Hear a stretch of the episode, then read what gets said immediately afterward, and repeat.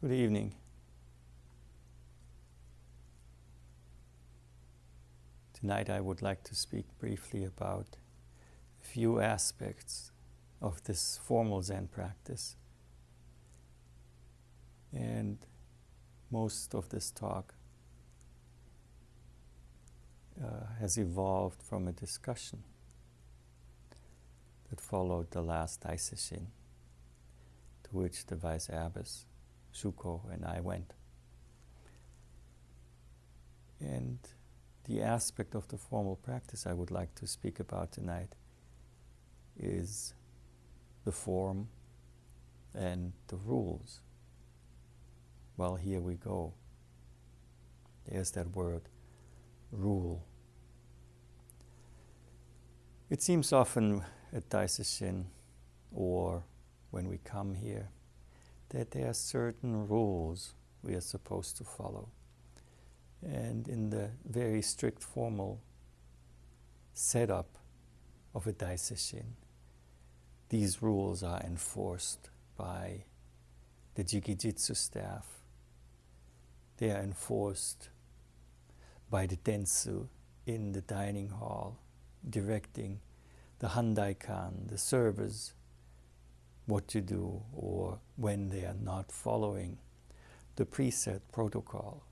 The same way the Jikijitsu staff in the Zendo context corrects people.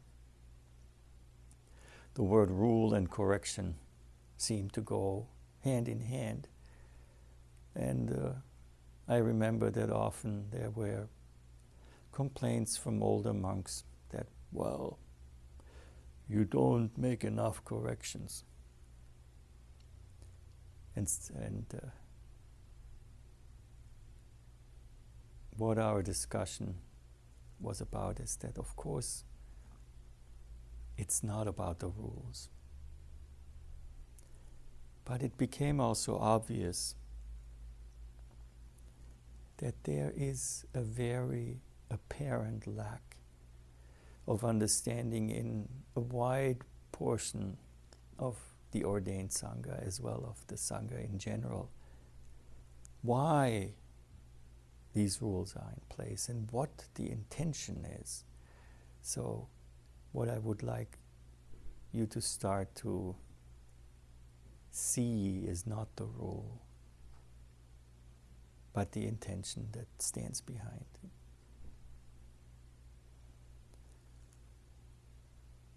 So it goes back to the teaching that I have spoken about in the past, that I received from my first Zen teacher, Genro. And he had three points that he always stressed. Number one, don't leave traces. Number two, don't waste anything. And number three was create harmony where there is disharmony and maintain harmony where harmony is manifest. But even the, these three things can be further reduced to the very, very basic intention of formal Zen practice we have to ask ourselves why, what is the intention that we wear the same robes when we go to Sesshin? Why is it that we all get up at the same time? Why is it that we all go to the same meal at the same time? We eat the same food. We get up from the tan when there is the clap. We sit down when there is a strike of the bell and we don't move. We be very, very quiet during the Zazen period. We chant together the same words. Why all of that? The first thought may be that this is just spiritual boot camp. And to a certain degree, there is some truth to it. It is boot camp in the sense that your ego is sent to boot camp. Because many of these setups are there to make your ego brush against it, to create the friction so you can actually identify and learn about it.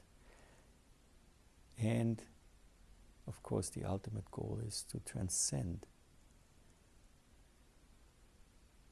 that we give in to every little thing that this I Am Self tells us to do. Not moving is not unconditionally affirming the urge that this I am self creates over time to move. When there's an itch, not to unconditionally raise one's hand and scratch it. This is a manifestation of not unconditionally affirming. The other portions of the practice that don't have to do with giving up one's own perceived free will, one's own being different, one's own constant self affirmation is action that actively brings together subject and object, that brings together the group. Gasho, palms to palm, bringing together the left and the right, and completely becoming one at that moment, not just as the individual with the action, but as a group, since we all do it at the same time and we bow at the same time. We walk in step, and all of that is to broaden, to widen the understanding of, what the self is and to experience that. Because in the end, when you go and you see the Zen master in San Zen,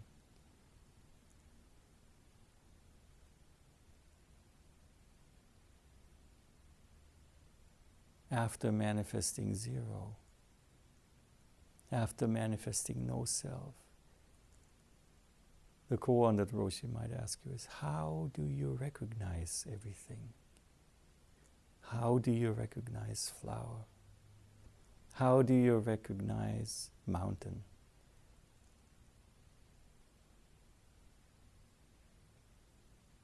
And of course, the intellectual or the wordy answer would be this is myself.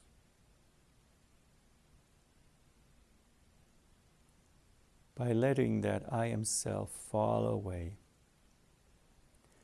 by offering the opportunities for that I am self to be noticed and to really truly experience what its limits are.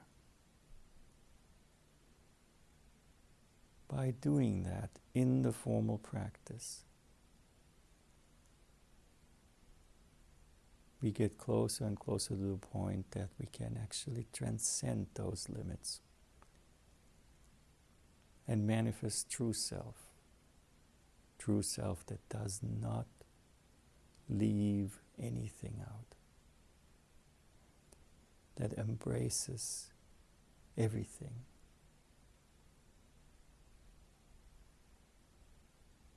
And the formal practice, with its, now in quotes, rules, is just meant to do that.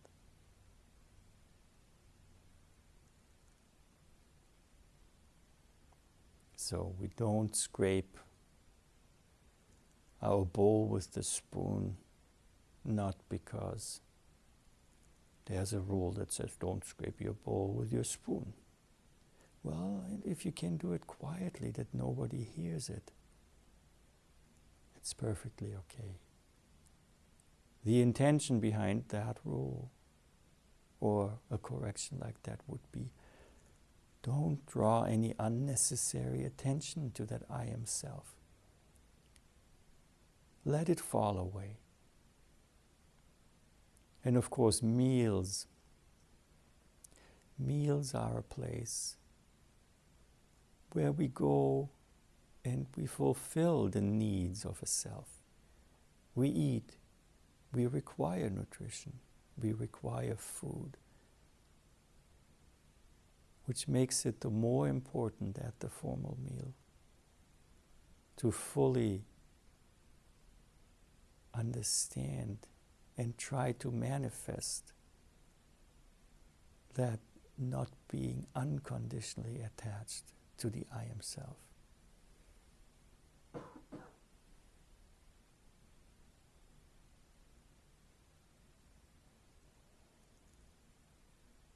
Corrections.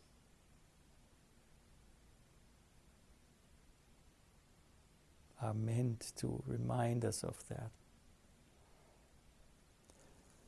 But when the one making the correction doesn't have the right understanding, when the one hearing the correction doesn't have the right understanding, it only turns into a two dimensional, flat process that is not of benefit to either.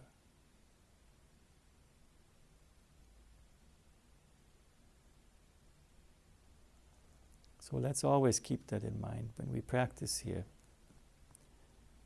together. That formal practice is meant to manifest the activity of shrinking, of becoming less. Through sitting, we try to manifest smaller, smaller, smaller, smaller, smaller less I am, less I am, less I am, until the I am completely disappears. And ultimately, that will enable us to, when we get up, follow the activity of bigger, bigger, bigger, bigger, bigger, until the ultimate expansion has been reached.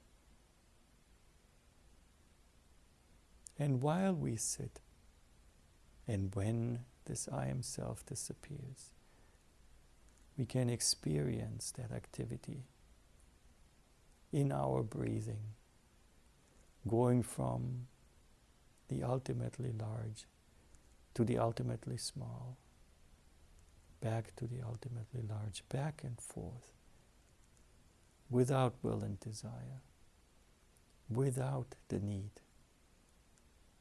of the manifestation of that limited I am self.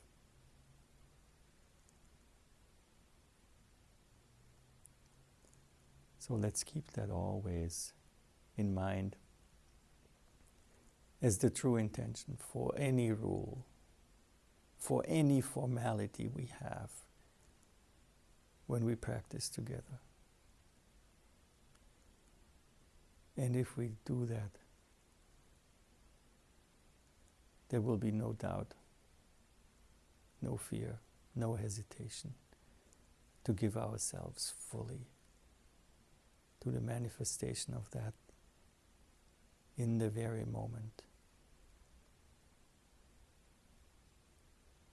that happens.